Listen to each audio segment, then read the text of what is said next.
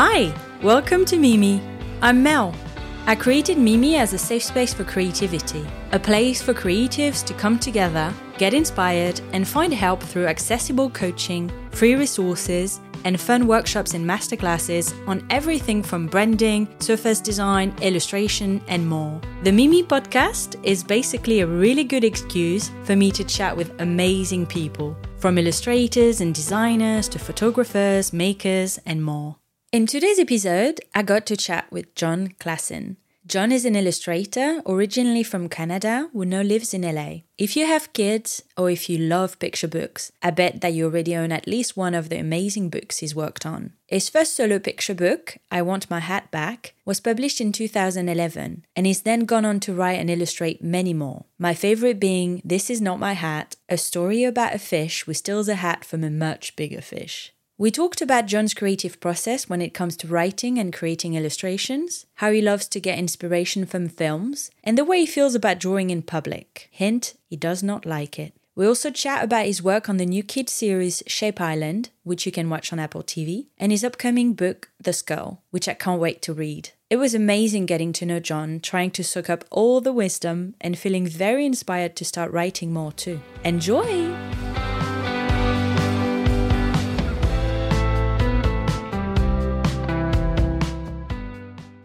Hi. Hi, how you doing? Good, you're early. I like it. I wasn't sure. Hold on one second. I'm going to turn. I have a space heater going. I didn't want to space heater up your audio here. Hold on. You sound good though. Yeah, does it sound okay? I've got to roll. I won't roll the chair too. I promise. But um, that's okay. Actually, does it yeah, sound all right yeah, on your end? You you sound really good. And I'm okay. recording because I did one the other day where we started chatting, and I was like, "It's green. It's not red. It's not recording." So we're good. Oh no! It's like how long did how long off for? Not long. It was the first question, so I was like, "It's oh, fine. Okay, Let's great. start again." And yeah, it was funny. You look very comfy. Yeah, I'm in. uh I'm in my living room actually, because my daughter has taken over my studio for a oh, bedroom, no. which is fair enough. Uh, right. and I thought it would be nice because my now where I am is just next to a room, and I don't want her to wake up and start you know. So I was like, I'm just gonna go downstairs and it'll be fine. But I'm sure you know about this. Yeah, I know you. Well, I'm in the garage, which is a horrible mm. place right now. It used to be a cleaner studio, but in the last, like since COVID, even before that though, we I haven't finished renovating it yet. It's close. We're getting a new floor in like next Friday, but because there's no the floor isn't great, we've treated it like also a garage just a regular like where you put trash and and just like I'm surrounded by crap and it doesn't feel like a professional space at all. And so everything gets neglected. But it's like 2 weeks away from leveling up into a place that I actually want to spend time. And so I'm I'm looking forward to it. But it is also it's not connected to the house. I, I have to leave and go through the yard to get here. And it's the only place that is imp- like not impenetrable to the kids. Mm. um they don't they, they they they can't get over here unless they open a door which they can't open so it's okay. But i know the feeling yeah. Do you not get distracted yeah. having loads of things around you when you work? No i think i've always this is the this is the that's not the biggest space i've had but i've always sort of liked to or at least engineered a cluttered space for some reason. Whenever i get a chance to set up a room to work in i just fill it with stuff and i don't want to do that with this. I was trying consciously not to do it and i think that when it gets done, I will try for a cleaner one too. I always admire other people who do this kind of work who have cleaner spaces, but I always just end up just with stuff everywhere. I don't know why that is. I'm I'm trying for at least to split the difference this time where there's less stuff. But do you ever see people who who can do this like illustration? I guess design is different, but like whenever I see an illustrator with nothing on the walls or like nothing in the room, I'm like, how does it, how do they do anything? What are they looking at? And it's so curious to me. Um, but maybe I'm changing and I'm just not as much into clutter anymore or something's up. But also there's so much clutter with kids. Maybe that's the other thing is that like when you don't, before you have kids, you can keep your living space pretty Spartan and then your workspace is like this nest of stuff and that's where that belongs. But now that we have kids, there's stuff everywhere all the time. And I want that not to happen in this room. Maybe that's what changes. I don't know. That's so interesting. But you know, I think I'm one of those weird people that doesn't like to have stuff on the wall because mm-hmm. when I work, if I'm looking or if I want to start something, like let's say an illustration, and I look up and yeah. there's stuff on the wall, then I'm like weirdly influenced by it. I know. I think about that a lot with color. Like if I have color stuff on the walls, I'm like, is that my like did I just color that green because I've been staring at that green for 5 months or something. I think what I wonder is what would I start like where would I pull stuff from at all if I wasn't looking at something? Like it, it has to come from somewhere. But yeah, you wonder whether you do like a usual suspects type thing at the end where you're looking like you finish a book and then you look at your bulletin board, you're like, "Oh, I just did my bulletin board here. That's what I that's what yeah. I did." But Oh, that's yeah. so funny. Okay, yeah. this is amazing already. But okay, let's let's go back because I feel like we're gonna. It. I love it. We're gonna go on so many tangents. But let's go back to the very beginning. So you were born in Canada, which is pretty exciting. Tell me about you know little you. What were you into? How was it growing up in Winnipeg? Well, I I only grew up in Winnipeg. I was born in Winnipeg, okay. which is in the very middle of the country, very flat, uh, very snowy most of the time, hilariously flat the joke is that you can watch your dog run away for like three days. It's, it's I always yeah. like that one. But then we moved after I was in. I think I finished pre kindergarten I'm not sure how old you are then, I forget, but whatever that was, we moved to Toronto after that. I go back to Winnipeg for work sometimes because you do touring and travel and stuff. And I still have cousins there and aunts and uncles and things. And I'm always shocked at how much it buried itself into my head in those years because when I first started drawing on my own, like in earnest, like doing illustration work, which was fairly late, it took a while of working at animation studios and stuff before I started doing any work by myself that I thought was mine. But I would draw a lot of trees and I was always trying to get get this tree looking a certain way, whatever I would draw. And finally, when I went back to Winnipeg for work with the books, there's elm trees everywhere, everywhere. They're beautiful, they're huge. It's something particular to Winnipeg that there's these streets lined with elms everywhere. And I'm looking at these elms thinking, like, that's what I've been trying to draw. I've been trying to draw an elm tree, sticking out of, by the way, like a very flat, snowy surface most of the time, which is exactly that's just Winnipeg. And just even the way things are, the light, like the sunsets last for ages because the winters the way that it is, it just feels like so much of my aesthetic and the things I like to draw and just tonally what I what I enjoy thinking about is still in Winnipeg. It's still found there. It's a very particular, strange place, but it's um it's very much in my my heart and my head, I think, still. That's so um, interesting. And it's also, I think, Canada,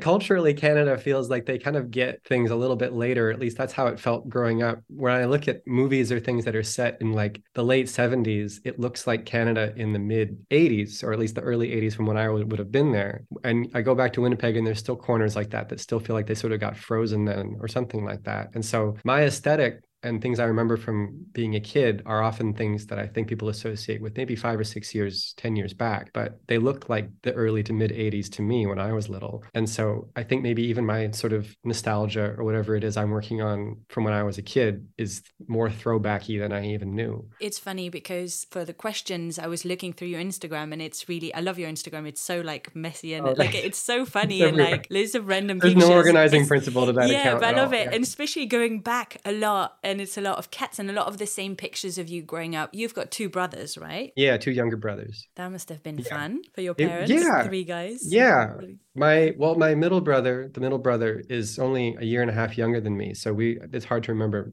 time without him. And we grew up everyone thought we were twins after a few years and that's sort of how it felt too. We were very much joined at the hip and kind of the same size like all of that stuff. He never felt like much of a, a little guy to me. We were always sort of like arm in arm about that. And then the younger one justin he was born in toronto later on but he has always been the more like physically adept of the three of us. Will i guess was more coordinated than i was but athletically i never had much interest or skill. And so it went backwards that way where justin was able to the youngest one was able to just beat us up whenever he needed to or at least he felt like he had to because we were always picking on him. But Will and I were always just sort of like we didn't fight a lot. I think because we couldn't fight very well, but also it just it didn't feel like there was much to fight about. And then Justin came along and mixed it all up, and then we were all bruisers after that.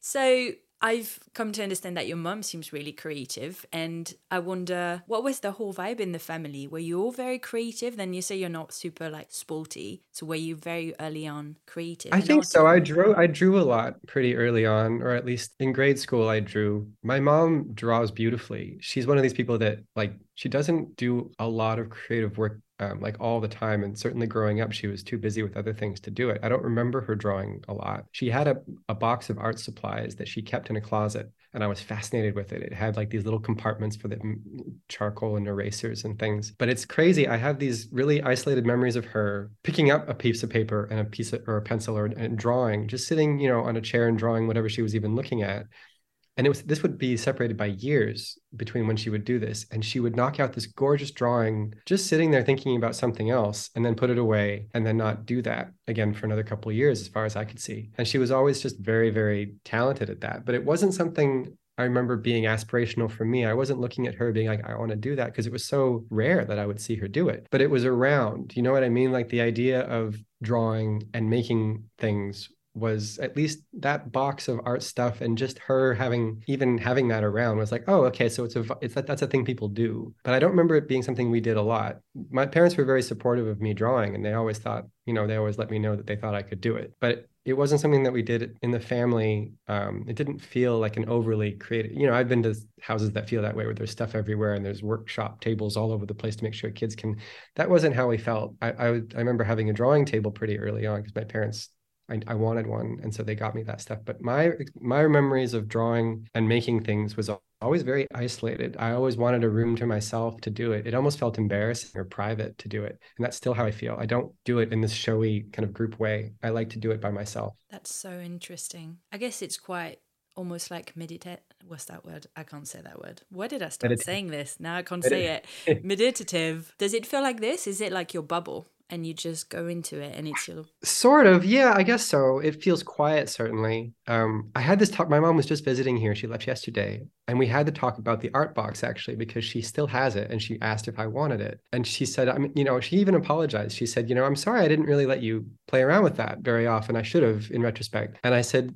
actually i stole that thing and kept it for years at a time in my room and i had this memory of having this was probably second or third grade um, we had a big sliding closet door in my room and i had my room to myself and the two other guys had bunk bedroom the next door. And even though i had my own room and with a door that would close and everything i remember keeping a little wooden desk in the sliding closet door with no light on in there and keeping her wooden box of things and i had a sketch pad on the little desk as a secret. And I would go in there and use her like little charcoals and stuff in the sketch pad in the dark. I would slide the door closed until only like just a little bit of light was in. So I could barely see what I was drawing. But that to me felt like what drawing, like what I wanted it to be. I wanted it to be a secret. I didn't want, it wasn't that I was ashamed of the work. I think I, I, I was always liking what I was drawing, but the act of it felt like it should be secret. I shouldn't, no one should see me doing it. I don't know why that is, but it was the first time we talked about that. And she was like, You were in there drawing in the closet? And I was like, Yeah, I don't know why. That was just where, where it happened. But that was, it felt natural to me to do that. And even now with the books, we go to schools and, you know, you see hundreds of kids in these gymnasiums and stuff, and they want you to draw in front of them.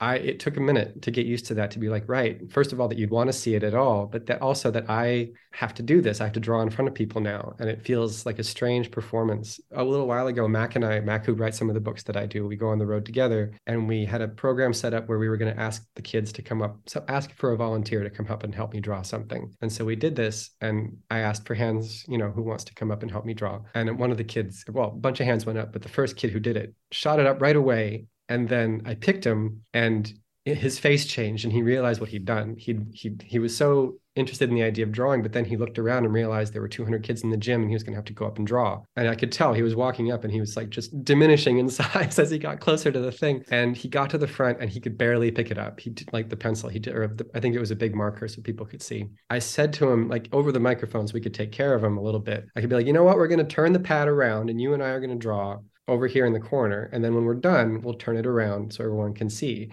And I added something like, because drawing is embarrassing and you shouldn't do it, you know, it should be should be secret, something like that. So we could, you know, help this reason for doing this. And later the principal came up to us and said, you know, I don't appreciate that, that you said that, that you said it was uh, drawing is an embarrassing thing to do. I think that discourages you know the creative impulse in the kids we disagreed i think mac and i both disagreed with the like because you're just trying to there's everyone everyone draws differently. Everyone some people do feel very presentational about it. But in the moment we had to take care of this guy. But it came very naturally for me to say this that it's like you know drawing as an act it can be embarrassing. And what you're doing when you're making the books or anything creative is you're trying to put something out that doesn't embarrass you. The thing that at the end should you the job is mostly to cut away the things that you find embarrassing to hold something that is the negative space around everything you couldn't do or screwed up right? And so that's just how i make things. It's how it's what, what the work is. But the, finding another kid it was almost nice to find a kid who was also who didn't want to show off and draw in front of everybody who was also like i can do this if we just turn around. Um, that felt like a kindred spirit to me. Yeah i've never thought about all this before. I don't i feel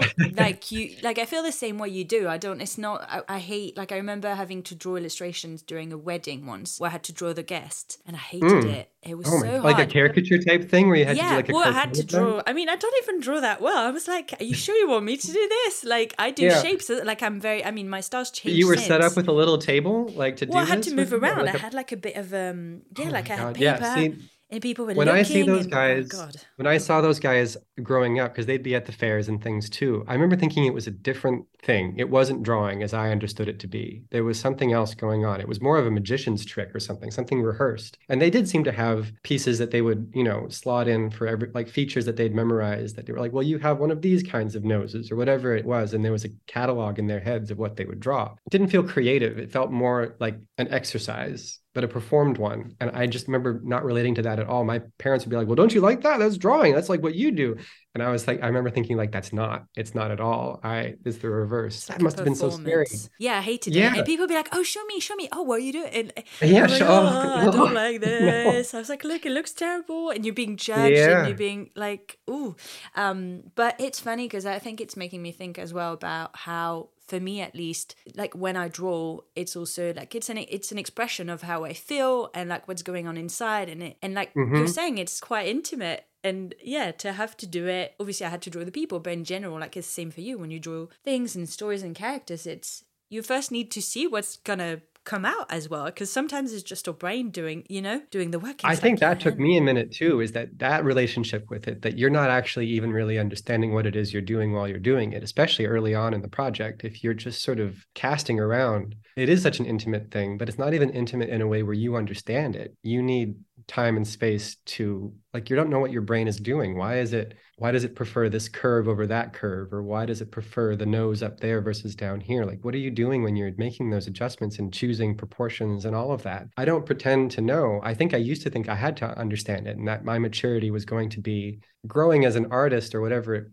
whatever name you put on it was going to be more understanding of that was that I was going to understand more and more why I wanted things to be the way that they were on page. But it's been the reverse, actually, in my experience, that the maturity comes in letting go of needing to understand that and just understanding that it might not even be any of my business why I do the things the way I do them. It's the reverse of what I thought and maybe that's going back to being a kid too is that when you're a kid you're not analyzing the stuff you're just drawing you're just you're not even thinking about you at all. And you want to get back to that. You want to get out of your head and just make the things that you like without any more analysis. But i think i expected the reverse especially in college where i was like okay as i keep going i'm going to have more and more of an understanding. And you don't you have less i think. Mm. At least i do. There's also that whole discussion that i always have with myself about the difference between like an artist will create for themselves and mm. and eventually maybe sell to collectors or galleries and stuff. And what we're doing which is more like commercial illustration where it's yeah. we're expressing ourselves but we also have to follow a brief or a story or something you know we've got parameters which is something you've talked about i think on different i think on a podcast i listened to i need those. Yeah. I don't know what the work is without those things without an audience in mind or an age group or some sort of restriction I never understood how, like, when I met kids who were in art college or something and they just had a little cubicle with canvases and they just were, you know, they were told to just paint for four years or something. I was like, what do you paint? How do you, where do you start? And I would have needed to trick myself if I'd had that kind of a setup to be like, okay, well, I'm doing a series or something, some sort of structure to it. I was jealous of of that kind of freedom in their mind. I didn't know what what I where I would have started. I've always needed to brief for sure. So I'm really interested because you didn't study illustration, you studied animation. So Correct. I want to know first how you went from loving to draw as a kid and your parents seeing it and you know being loving that and deciding to go into animation and thinking, oh, maybe I can make it's you know it's quite a niche thing. It would have been what in the noughties, early nineties. Yeah, yeah, early, yeah. So what I happened there? I wanted a job. I think even when I was a kid, I I I was always really interested in what my adult life was going to be like. Maybe every kid is, but mine, my ideal picture was, I think, pretty straightforward. I I just wanted stability. and I wanted a parking spot and a job and like a little apartment. And like, I just wanted like a very straightforward plan. When I found out that I liked drawing, it was like, as you say, like I didn't have any impulse to like go to Paris or something like that and find myself or express myself. I never had any feeling of expression. Like I never had any sort of feeling like I have to do this this way or I need to get my spirit out on the page or anything like that. All I wanted to do was be like a cog in a larger project that was that I did not define. And as soon as I saw, because when we were little, when the, like the early 90s was when Disney had sort of found their footing again with the movies, and these animated movies were huge. These Little Mermaid and Aladdin and these movies. And with those came footage of people making these things. You would see the extra bits, and people were at their desks drawing The Little Mermaid or whatever it was. And that idea that you could have this combination of a creative life with pencils and paper and all your stuff around on your desk, but you were also in service of something that was a job. You were uh, as regular as a banker going in and doing this stuff. That sounded so perfect to me. It's all I wanted was not to have to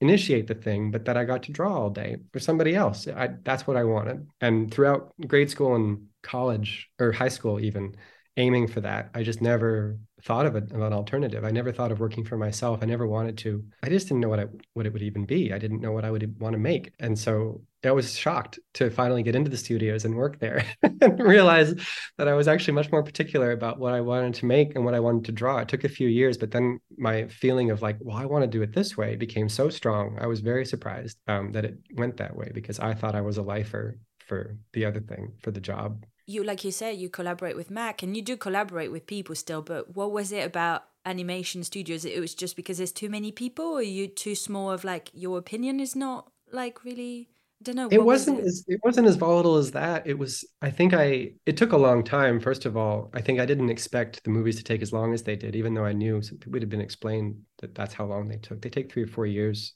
to make them. But it was also like it was like a physical resistance. It was like i'd been asked to draw things a certain way or use certain colors and i just couldn't do it. And it was so weird that i couldn't. It was like you know when you have like a shopping cart and the wheels are a little bent and it just will go to the left no matter how hard you try to push it that's how it felt it just like i'm going this way and i it's not how I thought about myself creatively at all. I, I, wanted to be malleable. I wanted to be a Swiss Army knife for people who would hire me. And instead, I, I found I was extremely particular and anything that deviated from what I wanted to do was really hard physically for me to do. I just couldn't make that adjustment. And so on the one, like I was very glad to find books, but it felt like almost like a lucky sort of jump because I knew my ship was sinking in the studios, or at least I, I wasn't going to be very happy. I didn't know when that started, or I started doing work in the evenings while I was working on the movies just to get my own ideas out. And that was the first time that had happened too and that work in the evenings became my freelance work. I it got around and it got me book work and it got me commercial work or whatever else there was. And the more I did those things, the more it felt like, oh, this is actually a viable avenue I have. I didn't know that before. I was just thinking about your boss or the person above you being like, "Where's this green? I asked for red. What are you yeah. doing, Jon?" Well, even just more just color. Like I don't use yeah. a lot of color, and so like no, no, yeah, no. I'm just thinking about them getting annoyed like, Where's all the you. Color? Yeah, being like, why is this guy like a triangle? this is not me. Yeah, like, you know. Right. I, well, that was funny. it too. Is that I was in storyboarding before I was a designer because I was a, I was a storyboard artist at first for the studios, and then after that I was a designer for like sets and props and things like that. But the story stuff was even more indicative of my limitations than the design was. I think on design I was fairly flexible and could usually give them what they wanted, but on story I was so hard headed right away out of out of school when I had no business being hard headed. I knew nothing. But they would give me scripts to storyboard and I would completely change how you would approach it. They'd give me action sequences and I would literally move the camera to a quiet corner of the city or something. And then you would experience the action like off screen. I would just skip everything. And, I, and partly because I was nervous about drawing, you know, complicated things like that. But also it just wasn't interesting for me to show it. I liked implying things right away. I wanted to like have the audience you know do some work or at least you know it was fun for me to suggest rather than to show. And that impulse doesn't serve you well as a, as a feature storyboard artist at all. It's about showing. You have to show everything. The budgets in these movies are huge. You don't have to cut corners or you're supposed to show everything. I was so resistant to it. I kept looking for ways to not show things and to just suggest that they had happened. It was a terrible fit. And so that's why i went into design almost right away. And I, as soon as i got into design it was better. But then eventually too you're running into you know colors or palettes or design sensibilities that aren't yours and I just couldn't execute it. I just had this other way of doing things. It feels dangerous because you're you're limiting yourself. You get very spoiled working for yourself now in the books. If I ever had to go back and work for somebody else again, I feel like I'd be very rusty and bad at it because I've been so used to now just getting to do the things that, the way I want to do them. Yeah. So you wrote "I Want My Hat Back" first, right? That was the first one. And actually, I wanted to show you, and I forgot them upstairs. I've got two of them. I love them. Uh, I think I prefer "This Is Not My Hat." I think the that's my favorite. Yes, but I wanted to show you that they've been completely annihilated, destroyed. That's, oh, that's they're, great. They're dead. They're literally dead. There's no cover. There's I don't know what's oh, happened. that's amazing. That's what you want. People bring those to signing sometimes. That doesn't sound like as rough as that, but they apologize when they get there yeah. because they're in such rough shape. And you're like, you're ready to cry because you're so happy that yeah. to see such bad shape. The worst is when they're brand new and like people have obviously hadn't read it. Them. Yeah. Yeah. No, I love if they bring it and it's all full of stuff, you're oh, that's the best. Yeah, but I love them so much. It's so interesting to think that you were frustrated with your work and you got to start writing something that was exactly what you wanted to say. And like it's funny what you said about having the action not in the frame and yeah. the way you tell stories is it's just genius to me. And i think for the fish one i think my daughter is only two so she's not she doesn't get it yet. But I, I laugh so much every time. And yeah my partner and i just we just we read them more than her. But yeah my point was how did you get to writing that first book? When did you think okay actually i've got a book in me and i want to do this? It was a practical thing too. I'd been doing books for a few years illustrating them. There's two or three books that came before i want my hat back that i just illustrated on my own. But by then i'd left left the studio work just to do books full time, I got in a book agent and told him, like, I want to do this all the time. Can we scare up enough work? And he said, Yeah, but financially, it makes a ton of sense for you to start writing your own. I think you can do it. You should try. So I did try.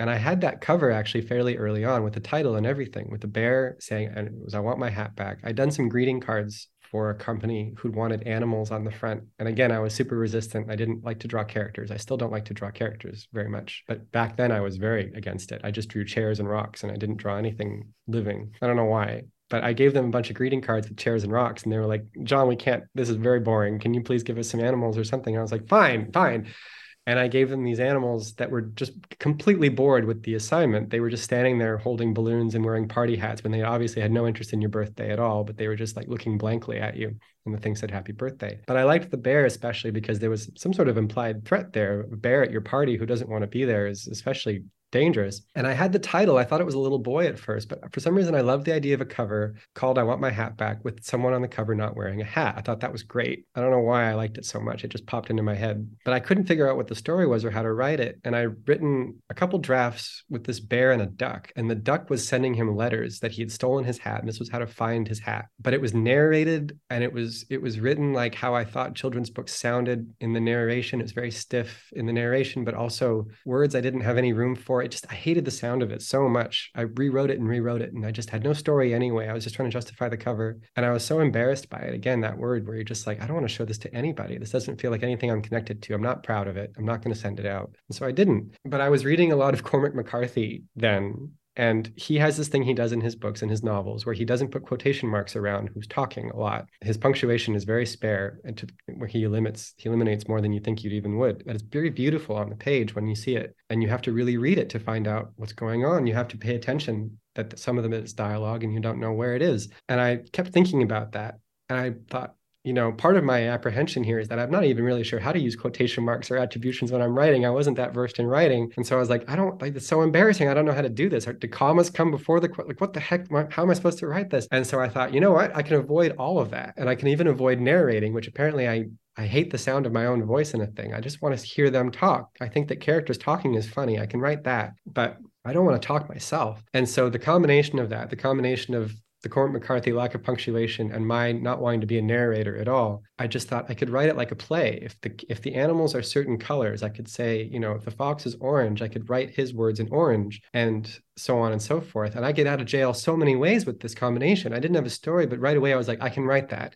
And I stood up, I think we were watching TV or something. It was in the evening. And I walked to the little studio room I had and just opened the thing and just started writing like that with nothing, no no punctuation, no no narration, no opening sentence or anything, just people talking. And as I was writing it, I was like, someone has to lie. If we're not getting a narrator to tell us someone's lying, then someone should lie and we can show they're lying. And like just in the space of like, you know, minutes trying to figure this out and trying to exploit that form, that formal decision to not have the stuff in it said like well let's let's take advantage of that. And then the story sort of fell out as it was but i almost wrote it like as fast as you read it. And it was pretty close. I think there's one page we had to cut in the final but what i stood up and wrote was that first book in the space of like 15 minutes. But it took you know like half a year of hating the drafts of whatever the heck else i was doing before the tension of whatever this thing that fell out fell out. But it was very i was very spoiled by the experience in retrospect because it was like how come they all, all come that quickly when you're ready? Why can't they just fall out that way? But it really was the negatives that book was sort of the negative space of things I just hated doing about the work. I didn't want to do this. I didn't want to do this. I didn't want to do this. So what was left? The story that fits whatever tools you're left with when you've eliminated everything you don't want to do. That's why that book is the way it is. It had nothing to, I didn't have an, an idea for a story at all. It was more an idea of how to write something that I didn't hate the sound of. It's making me think of films as well. You know, I hate when you watch a film and they're just exposing everything. They're just telling yeah. you exactly what's happening, and you're like, I'm not dumb.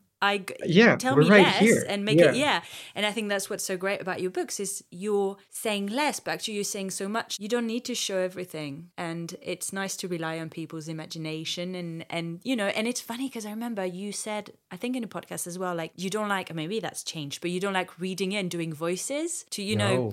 And it's so funny because yeah. obviously I love it. I will be doing all the voices of all the animals, yeah. and I do know. it for other books. I do it for books that aren't my own for sure, but my own ones I don't. I had this extension of that because I've always hated sort of not hated, but like I've just never known what to do with my own books when I read them out loud in presentations and stuff. I'm always a little lost. And I've always felt embarrassed by that, especially touring with people like Mac who are so good at reading their own work. Mac writes things to be read aloud and he knows how they're supposed to sound. It's how he starts is he needs a sound out loud. I'm the reverse. I'm sending something out into space. It's not like this is like one of those things you send out to Jupiter or something that's going to keep going on in the universe. You're not going to be there when whoever's going to pick it up picks it up. So you have to like make it bulletproof and comprehensive to any culture or alien that might pick it up. That's how I feel about the books is that I'm not meant to be in the room when you're picking it up. I'm not supposed to be there. And that's what I've tried to tighten up so that you get it without me being, well, if you saw on page four, he was wearing the hat. Like I shouldn't have to do that and be there. And by extension, what the thing sounds like out loud, my brain hasn't done that. It's not what it's for for me. And so when I do find myself in the room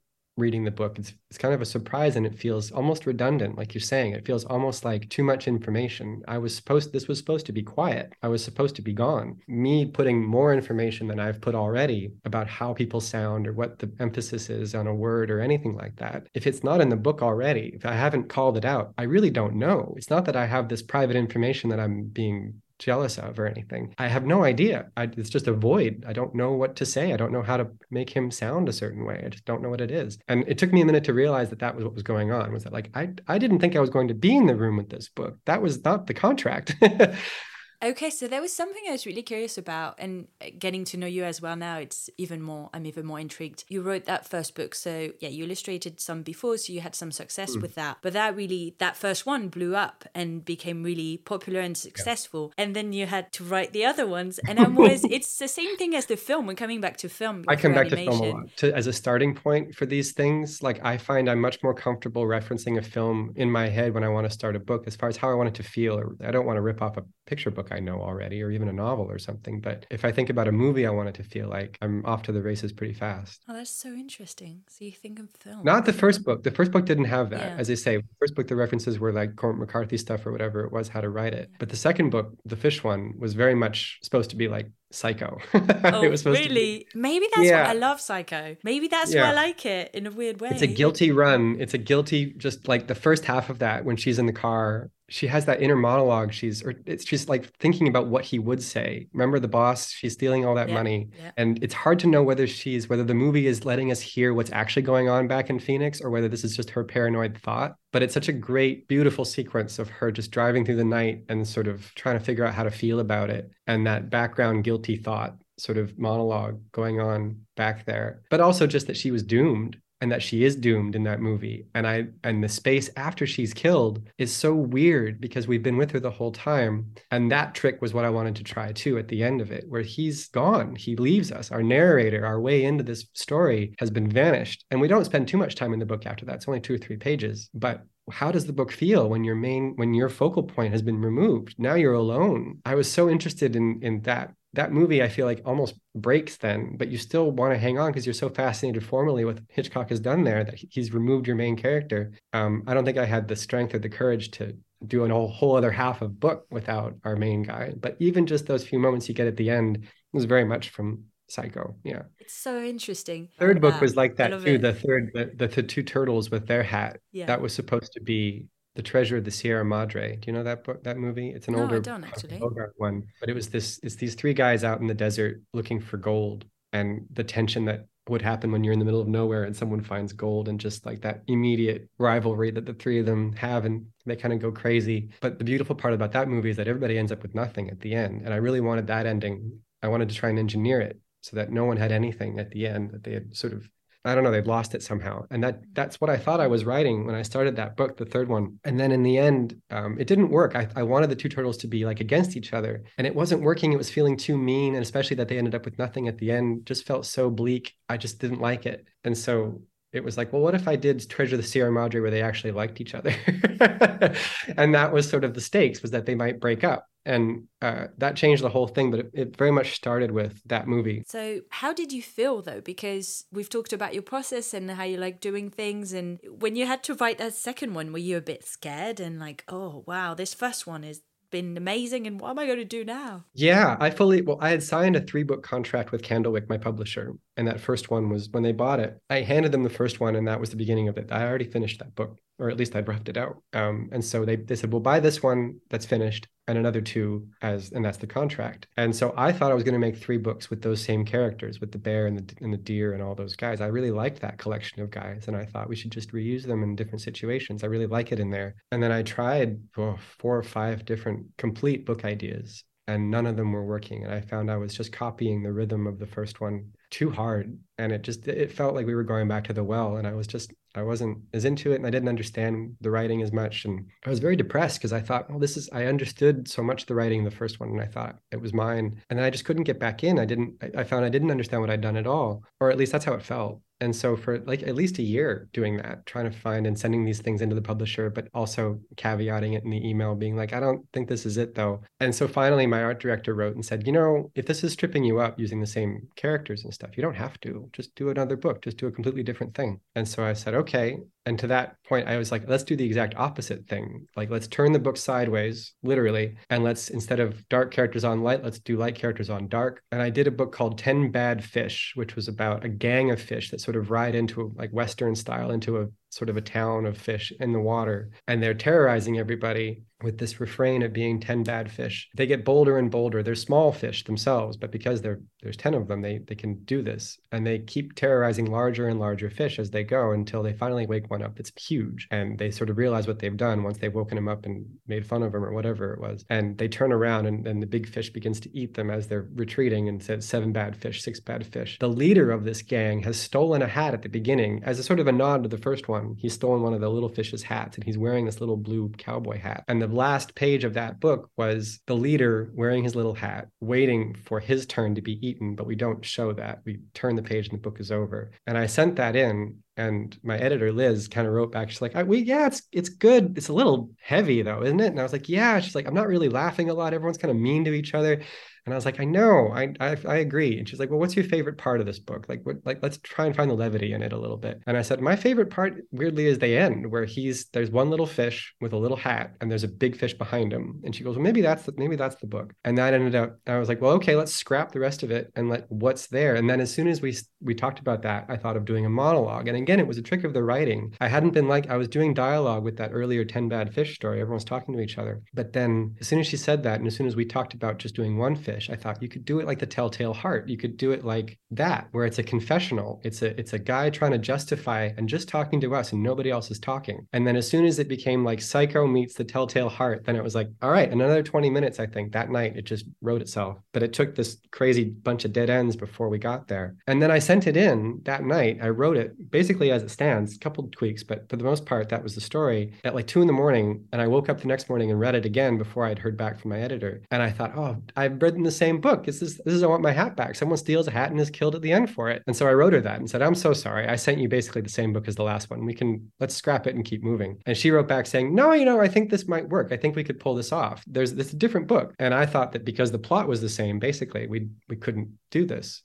but uh, she said, no, let's try this. And so it was a very accidental, you know, that they had all ended up being about hats. I didn't expect that at all. I thought the first one was going to be about a hat, the next one would be about something else completely. But we ended up with this really spontaneous series instead. Yeah you're definitely known for hats now. That's that's. And now, yeah, somehow it just happened that way. It was it was not the plan. I promise. We did not have that idea at first. It's so genius though because animals don't wear hats, and, and no, that was the funny part. Yeah, that's what's funny about it as well. It's like a fish. And there's no other hats hat. in any of the books. Like my conception is always that they've found these hats and they don't really know what they are, or like maybe there's just like these weird talisman type things that in the forest someone some hat blew in from somewhere and it's very special because they've never seen one before. And so it, the universe rules there were always appealing to me that there was only one in each book. There's something I wanted to chat to you about, which I watched a video on YouTube of you drawing one of your turtles with a hat. and I always look at comments on YouTube because I don't know, it's just funny to see. Oh, I never, think. not on my own. I could never. Did you know? Yeah. Okay, there was so really good comments, and this one guy was so outraged saying that, oh, and he can make money drawing like this, and I'm an artist, and like why is it stitching to people? And I was just thinking, oh, this is so funny how this guy. Oh, like he was angry that it was so simple. Yeah, he was like, "How is that drawing? Like, I'm an artist, and it's so hard drawing. Like, oh, it no. was so oh, no, but it was hilarious. And yeah. I thought it's so interesting how is missing the whole point. But how do you feel about it? Do you have people coming to you and be like, "But your things is," because I love that it's. They don't get angry at me to my face anyway. Maybe that's happening in the background. No, I don't think I don't so. I don't want you to start uh, overthinking this. It was just this one guy. No, no, it reminds me of something though. Um, there's a designer in London who I've liked for a long time named Daniel Eatock, E A T O C K. I like his work very, very much. And I'd, I'd found it back, oh boy, like during during movie studio times, I think. Um, but I remember seeing a talk that he gave or something on YouTube or somewhere and he got some questions like that too. His whole thing is that like not to sort of summarize him or anything but he often does work that doesn't require that he make anything. He responds to things that are already done. He has a way of framing something or contextualizing something that exists that's creative and that's the work. And it's so interesting to me that that's it that's a full complete idea. For instance he had a whole series of like trees that had been broken that he saw you know like new trees along the street and they'd be knocked down or something. And he would take a picture of it with the trees straight up in the frame so that it looked like it had been righted by the camera but stuff like that where it wasn't he hadn't made anything. He had just found a way of presenting a collection of these things. And in, even in, in, the fact that they were a series was interesting. Anyway he was giving a talk and i remember him getting questions along those lines where people were sort of angry at him. Other designers felt like they were almost upset that they were like do you think you're better than us? or something like that was the tone. And he was like what do you what? And he like you could tell uh, maybe he'd feel these before because he kind of had responses for it. But I remember feeling so strange about it because it was like that's the kind of work I'm most jealous of is when I see someone doing something where I was like, well, I could have done that. That's what I want to make. I want to make like I feel like as I keep going, I want to make work that feels more and more like that, where I'm not impressed, or at least I don't aspire to be technically proficient. I like things to, to look a certain way and I work hard so that they look the way I want them to look. I was never jealous of the kids who could draw extra beautifully or extra technically well. It just wasn't where my goal was. Whenever I saw something that was done simply, that was what always put me on my like I was like, oh, I could have done that. If I'd thought of that, I could have done it. That's the stuff that you're jealous of. That's what you're going to try and make. And so more and more the books become that where they're just and only on my own by the way when i whenever i have to illustrate somebody else's work i find i get much more ambitious with color and line and or at least the drawing and the whole thing but whenever i get to do it on my own more and more and more i'm trying to do less and less because that's just what i'm most excited by. I get much more excited by two things on the page versus a hundred things on the page. If i can pull it off if I can pull off two things, I'm so much prouder of myself than if I can pull off a hundred things. So I don't, if you're not working that way, if if you are the other way where your your goal is to be technically proficient, I can see you being pretty upset with me. And it happens often that I I talk about the books to people who don't do this for a living and they're like, God, I thought you were just out here like, you know, with the easiest gig in the world doing five pages of turtles and calling it a day. But it, it seems like you're actually really working in there, or at least in my head. but I don't blame anyone for not understanding that. They're not in here with me doing this. And so if the impression is that I'm not doing very much all day, that's fine because I don't think you should have to understand that. But for every page, there's usually, you know, a couple hundred that are on the floor that I didn't like. So if that helps him feel better, then I hope it does. no, but I think it's all about people prioritizing process or like hardship mm. almost of like having to spend ages on something instead of ideas and creativity and things like you said like a lot of what we do it's you're always working in the background your brain is when you're I think that you know. that is correct and I think that that is a division I find even with other illustrators where I do not have any romance about the process at all I don't have any I don't fetishize tools or or or my workspace even or any of that stuff. Anything that isn't the page I do not care about. And I don't like we're doing a Mac and I are doing a show, a gallery show. A place in, in South Korea has asked us to send over some stuff. And so we're doing it. And they I've asked for all these roughs and all these final illustrations. And I, I called them and I was like, look, I've got bits and pieces of like things I've scanned and photographed that I assembled digitally to make the books, but nothing I have physically is going to be interesting to look at, at least it doesn't look complete. Nothing, I don't have anything. And they're like, You've been at this for 15 years. You must have something. I said, No, I really, I don't keep it or I don't keep it well. And if I, if I do, it's just pieces. It's just, it's all on the page. Everything I care about is just in that trim size. I don't care about the other stuff. And I, I didn't expect that of myself either because it's such a beautiful process when you do see people with beautiful originals or a beautiful setup. I admire it and I get jealous of it in a different way, but I've never, I've never tried for that it's not important to me. I like it's like what you're saying too, where this business is about reproduction. We are in the business of making something that's going to be mass produced. It doesn't matter if I've got a beautiful original on the desk if I don't, but if the page has it printed a thousand times, that's the that's the work. And that's always been what's interesting about it to me too, is that you can hide your process. Then if it doesn't work an inch to the left of the book, that doesn't matter. They'll never see it. I love that. There's a great freedom in that. Yeah it's coming back to uh, Little John in the closet. Little Just, John in the uh, closet. yeah. yeah, exactly. There's secrets. They're, they're not fun secrets, that. but they're mine. Yeah. But yeah, I agree. I'm the same. And like, it's funny. I see people keeping loads of sketches and stuff, and I just throw away everything. Like, I just yeah. do something and like, I don't care. Like it's it's the process, but it's really interesting. Yeah. But I'm sure that guy is just really unhappy and probably a troll on YouTube. You know. Uh, so I well, yeah, I mean it's not a I remember the one you're talking about. It wasn't even a good turtle drawing. I as I said, I don't draw well in front of cameras or people. It's never I don't remember that drawing being especially good. So I don't mind he didn't like even that drawing. But yeah, it's not this. I don't think we're after the same thing. It doesn't yeah. sound like. You know what I was thinking about watching that video is that you're drawing with a sharpie, and I was like, oh, you know, sharpies are amazing because they create such you know Old strong lines, lines yeah. and I love that. It's just so easy to get a result quickly of what. But I was like, oh, it must mm. be here. Like that stinks. I was just thinking about the smell of the sharpie while watching oh, the video. No, I usually sign. You like it? Sharpies aren't as bad as other ones. They've get. I usually sign books with sharpies too if yeah. we do a signing because I can draw very simply and cleanly that way. I do like sharpies.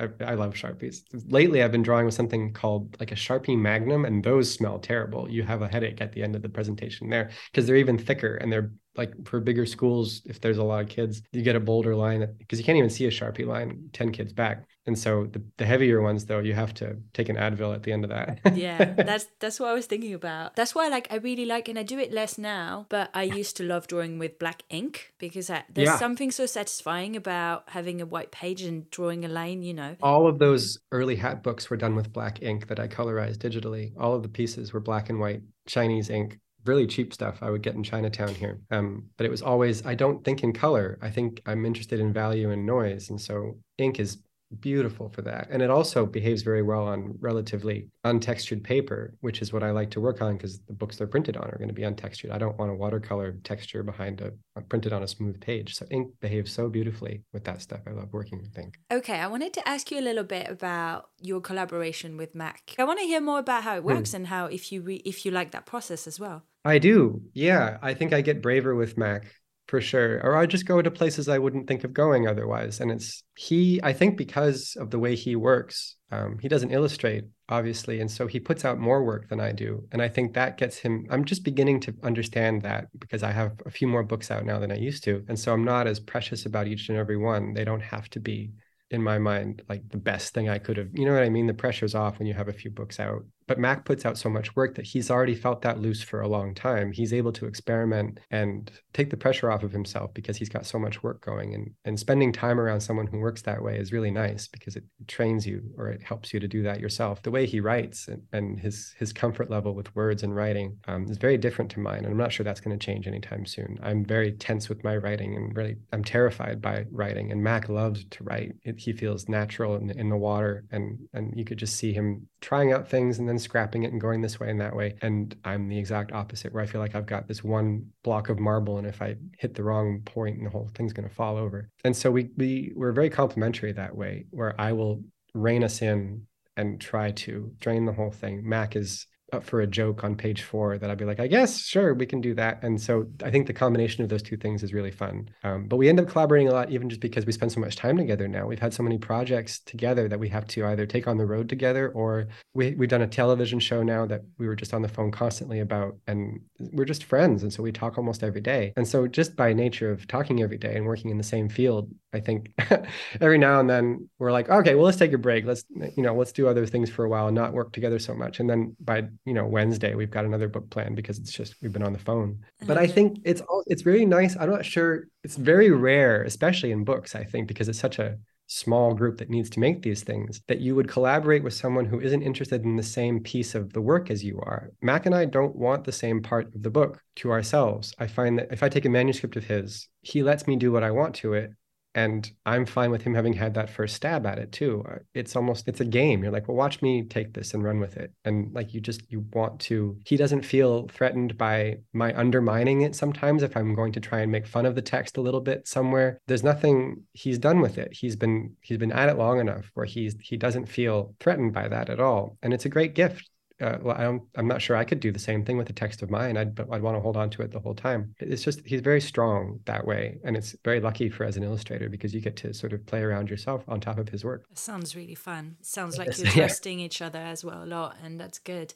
But um, yeah, so let's talk about Shape Island because the show, yeah, yeah, I watched sure. it and I love it. How did that happen? There are the books that Mac and I made with those characters in them, but the the show actually precedes those books. We were approached by a guy who had some sort of a connection at HBO long ago, and he wanted to make children's things for them, but he didn't know anybody who made children's things. And I think him and Mac had the same lawyer or something. And so he came to us and said, "You guys got any kids' ideas? Well, I heard you make kids things." I had had a video game idea with these guys in it, with the shit with triangles and squares and circles, and it was like sort of a. It was even before phones, and so it was meant to be on your browser or something. I'd gone some steps into developing it, but then it had all fallen apart. But I still had this stuff, and what I liked about it was that they were all at war in my game. They were battling each other but the point of the game was that you weren't supposed to favor any one side or the other based on aesthetics. You weren't supposed to think that the triangles should lose or the squares should win. There wasn't a good and evil side visually. It was just that they were dedicated to their own aesthetics. Triangles had triangle houses and triangle sails on their boats and all that stuff. I liked the neutrality of it. I liked that you weren't going to favor. I didn't, I've never liked character design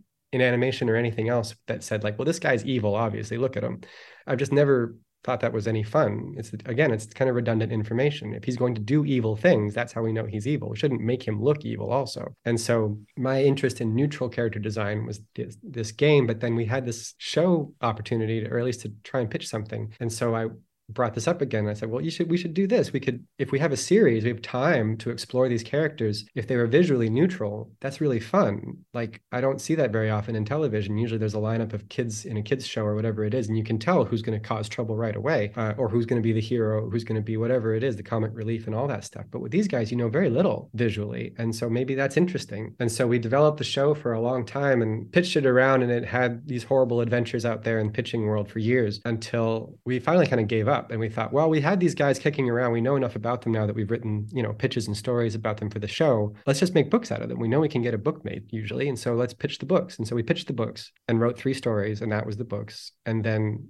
years later, Apple Television, one of the ladies there who heads it up, had been in one of the pitches that we'd done in another place and remembered the show and called us and said, "I'm here now, and we're we're looking for stuff. Do you guys want to come and pitch the show here?" And we we thought it was over. We thought it was all gone, and we'd we'd done the books, and that was it. And so we brought it back, and sure enough, they liked it. And then it was it was an amazing thing to watch this stuff finally. Like after all that time, I remember the first time we saw like Triangle walking around. There it is. That's that we've been having in our head for like ten years. Um, it was really weird but yeah, that's how it all came about. It's really interesting though, because I'm thinking, how did you feel about it? Because there's um, show. I thought, yeah, because when I watched, it, I was like, there's a lot of information compared to like your books.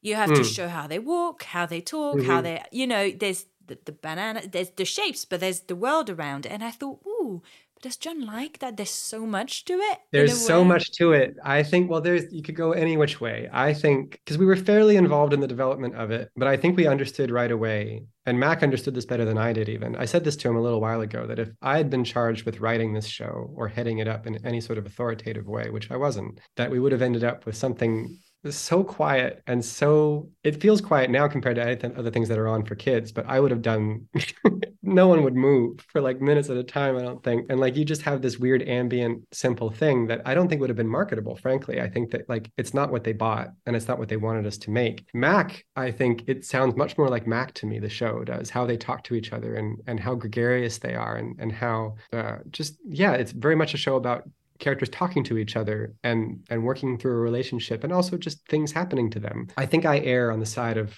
nothing happening probably too much for feature shows and things like that. I like what it is and i think that watching it now it feels like a complete thing in and of itself. Um, and we have the books which are very limited you know triangle especially the first one i really love. I think it's one of the best things mac and i have done is that first shapes book because um, there's almost nothing there and it's really funny but the show could never do that i don't think that any viable show that they were going to make could be that way. We had pitched early on that we would have interstitials between the episodes that felt more like the books, that was very simple, almost no set and little physical gags, but that fell by the wayside fairly quickly. But it's still in my head is possible. It's just that I think that for what the show is now, I think is the probably the most entertaining kind of combination of all those things. And I'm still pretty proud that we ended up with the characters that we like the designs of the characters themselves, how little you know about their background, but what they're doing on this island. Why are they there? What, where are they from? What are they made out of? What is this place? We don't explain any of that. And the omissions there, I'm really proud of that we didn't have to get into that. And that we only have three characters at all. Most children's shows have to have like tons of characters and things and like villains and heroes and cities blowing up and things. We have none of that. We have these three guys. It's basically episodes of Seinfeld just these three characters hanging out and making each other angry and not learning nothing by the way which was another big feat that we had to we had to fight for that i think. And the show has that. As much as the characters talk and work things out very little is learned by any of them. And that's pretty rare in children's television too is that normally you have to have them at the end being like well that's why we shouldn't have stolen and something like we never have that moment. And so we felt like we won a lot of battles we lost a few certainly but in the i think it feels like a cohesive thing in the end and it's i think it does feel distinct. So i've noticed that you've been experimenting with a lot of different like materials.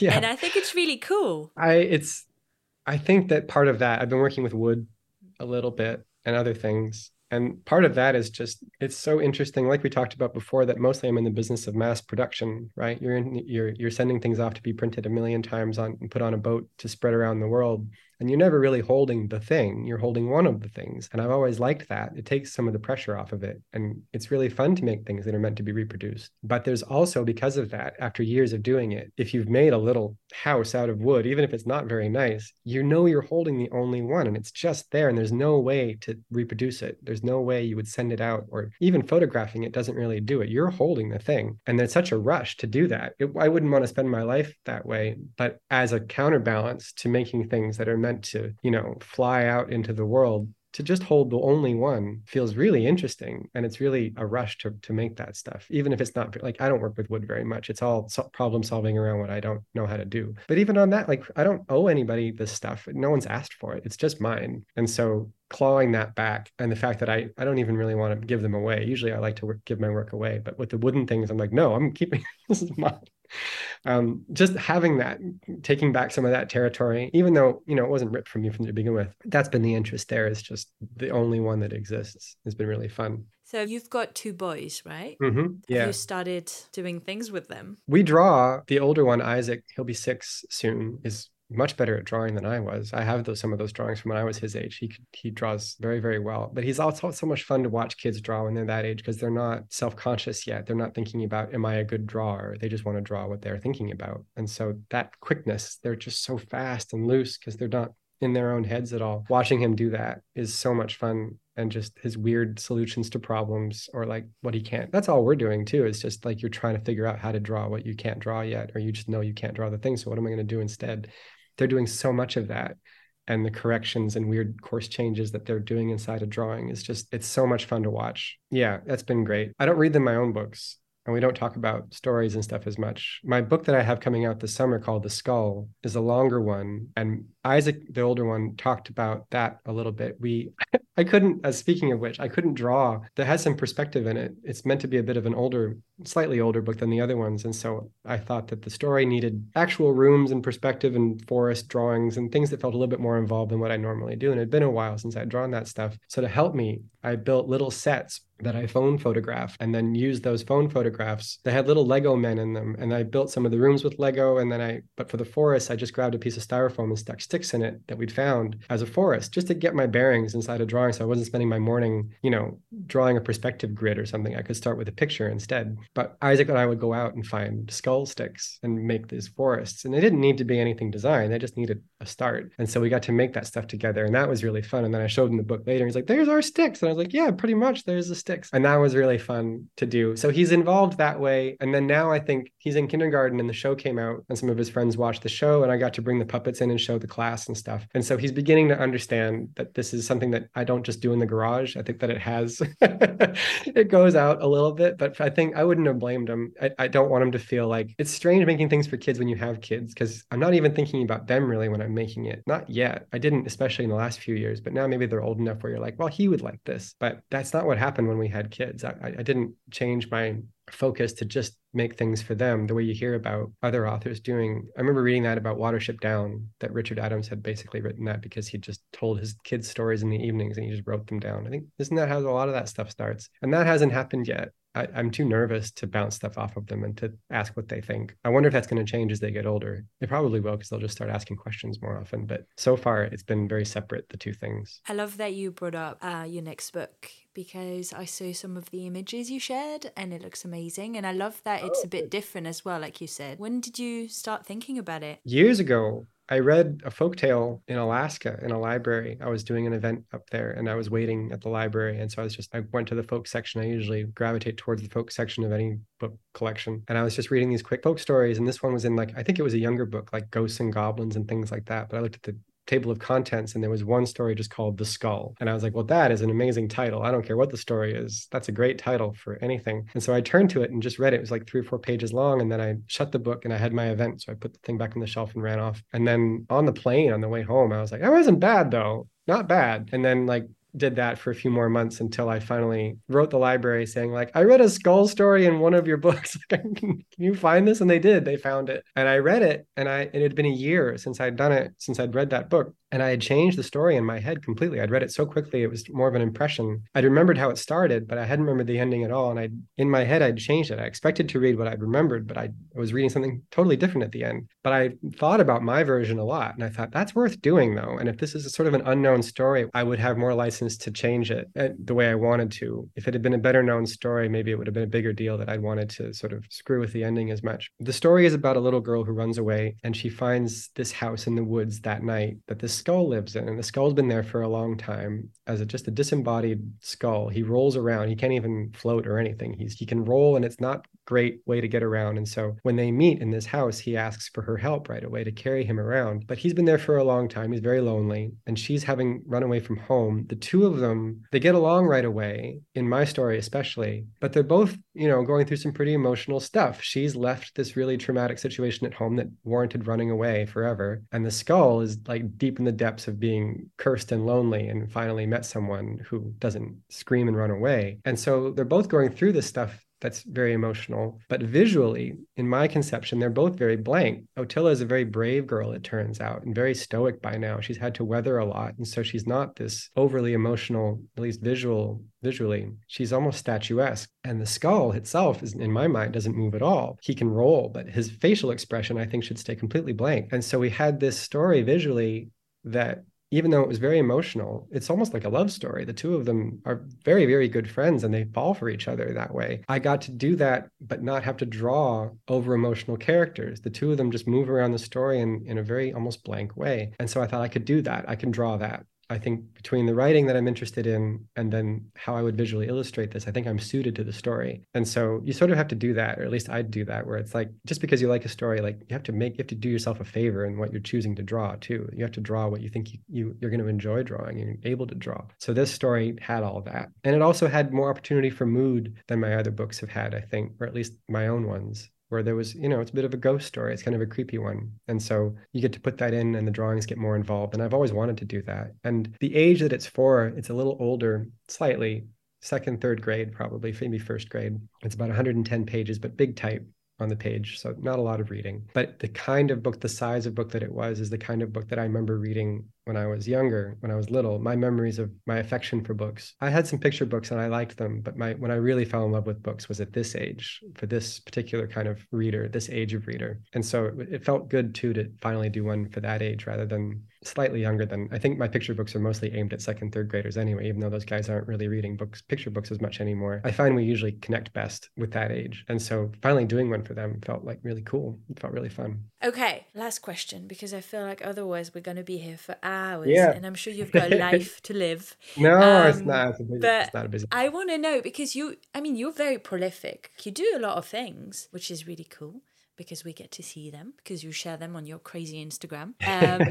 Um, but I want to know, like, if there's still. I mean, I'm sure you're working. I mean, you're always working on your projects, but if there's something you've never done that you you'd really want to do, or like a, a field you'd want to go in, oh, I don't oh, know. Theater for mm. sure. I don't know how exactly, but I started my very very first job was like a co-op with with high school. They've got you placements in fields you'd want to go into, and I I checked the art box, and the only art placement in town it was in Niagara, Southern Ontario. So there wasn't a lot of art, I guess, but they have a theater company called the Shaw Theater. And I got a job with them in the set building department. And it was this big warehouse apart from the theater where they would paint big backdrops and sets and things. Then we go install them. And my job was mostly to to paint things black. There was metal that held, holds everything up, and I had to paint it black so it wouldn't catch the light. That was my job. I didn't have anything creative to do, but it was extremely informative. I remember going to the theater to set it up and we were putting all these pieces they'd been painting they were setting them up finally i got to see where they would go. They were all skewed. I thought we'd been making an interior of a house. It was something like that. And then they were bending everything. They were splaying it out towards the audience instead. It wasn't what i thought were 90 degree angles and things. And we talked about it and i was like i didn't think it was going to go this way. I didn't think it was going to be and even the doors were a little bit off and everything was a little bit off. The lady said well this is because you know someone sitting in the audience over there they want to see the person come in the door. And so we have to bend it towards them to do that. And that was so huge for me in my head about what I like to do and how I even like to write and everything. It still continues. The idea of that the people in the theater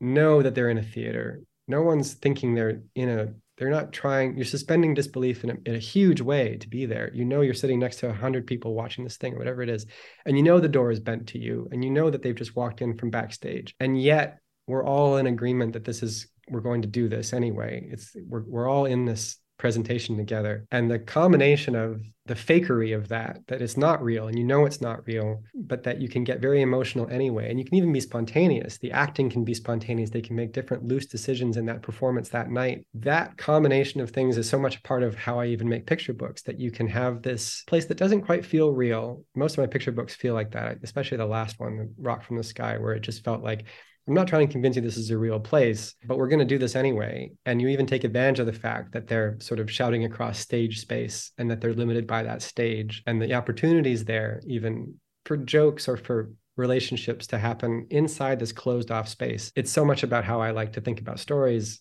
as soon as I limit it to a stage. And so I feel like I've been writing for stages, even though I'm not. I don't have a stage. I get my picture books instead. But I'm always excited when the stuff gets adapted into stage things because that's I think it's in there. And my favorite writing when I was, you know, in high school and college was always reading plays and that way of expo- exposing a story. Like you say, the exposition in a play has to be on the go, or it doesn't have to be. I guess the chorus can come out and say something and explain it. But even that's very exciting. All those devices that theater has to deliver information to the audience in a very fake yet not fake way is so exciting. And so eventually it'd be fun. Even stage design is really really exciting. All of that stuff is the limitations of it would be so exciting to work with. I can't wait to see what you do with that. I don't know if anyone's ever going to let me do it but it's in my mind. It'd be fun. Yeah. It just happen when it's meant to happen. You're yeah. already thinking you've you know it's like what you were saying and i think that's what's so interesting about the creative process is that we spend so much time of our lives thinking about loads of different things and then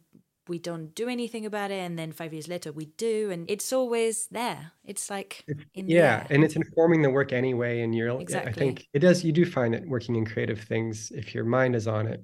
I remember hearing that, like in driving school, you should always look to where you want to go because if you look another way, you'll just steer that way anyway. And that just seems how how it is with creative work too. Is that even for good in a good way, if you're looking a certain way, you'll drive there. And even if you're not, if you think you're going the other way, if your eyes are out there, you're gonna that the car's gonna go that way. I didn't I didn't hear that about driving school. I know that about horse riding. I always know that. Oh really? Horse riding, yeah, because the horse will feel it's a body position thing as well. The horse feels you shift your weight, sort of. Yeah, well, they will. They just feel it that you're. They just feel that you're looking that way. No, yeah, I just remember. I, I like that metaphor very much. Like, like that sort of that your your creative work and your, even your brain that works on these things is the detachment and attachment relationship between you and a horse that you're not totally in control of and is much stronger than you actually but that can feel the intellectual part of whoever's trying to steer it look a certain way and respond innately. I, that's a, that's very nice. I like that. Oh, it was so nice chatting with you. And you too. Yeah, thank you for coming on. I'm really excited to read the Skull when it comes out in July and watch more episodes of Shape Island. Oh, we'll thank you so one. much for having me. Thank yeah. you, and have a good day. And we'll chat soon. I'm sure. You too. Bye. Bye. Thank you so much for listening. I really hope you enjoyed our conversation. If you want to know more about Mimi, then head out to mimiforcreatives.com and make sure to check the show notes for more details about our guest. I'll see you soon.